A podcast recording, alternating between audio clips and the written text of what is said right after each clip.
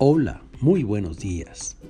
Nuevamente estoy contigo, esto es Formación para el Cuidado y mi nombre es Diego Anzola Chiape.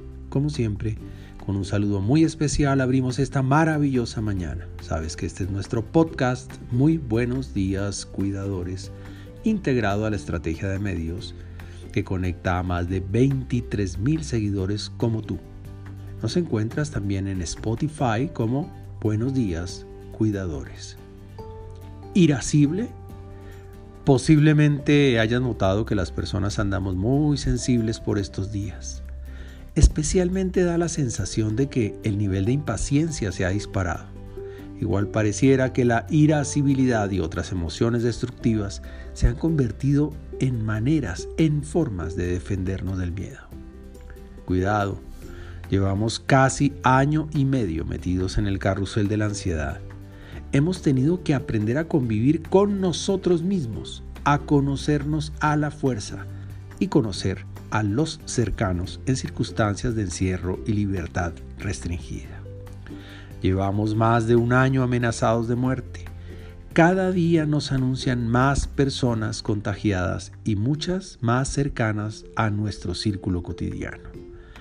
Hemos perdido familiares y mucha gente conocida se ha ido sin despedirse o sin despedirla.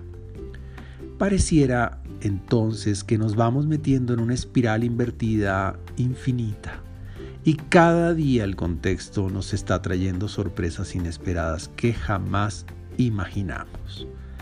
Desespera tanta información mentirosa y tan amenazante especialmente en redes nuestro cerebro pareciera colapsar. En fin, estamos enfrentando un momento demasiado complejo. Y creo que eso explica cualquier alteración emocional como consecuencia de la fatiga existencial. Pero no solo te pasa a ti, a mí también me sucede. Entonces, un consejo.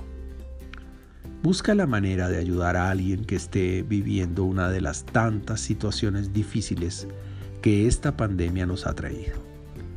No vas a pensar en ti, cuidador.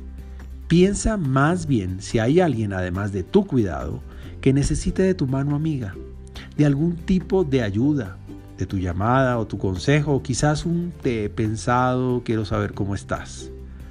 Las acciones caritativas o amorosas, fraternas en este momento, son vida y en la medida en que regales algo de lo que te está faltando, cualquier ejercicio de servicio pensando en otro o en otros neutralizará automáticamente tus ansiedades y miedos. Inténtalo. Cambia tus miedos por actitudes amorosas para ayudar a otros que también están sufriendo a que tengan esperanza.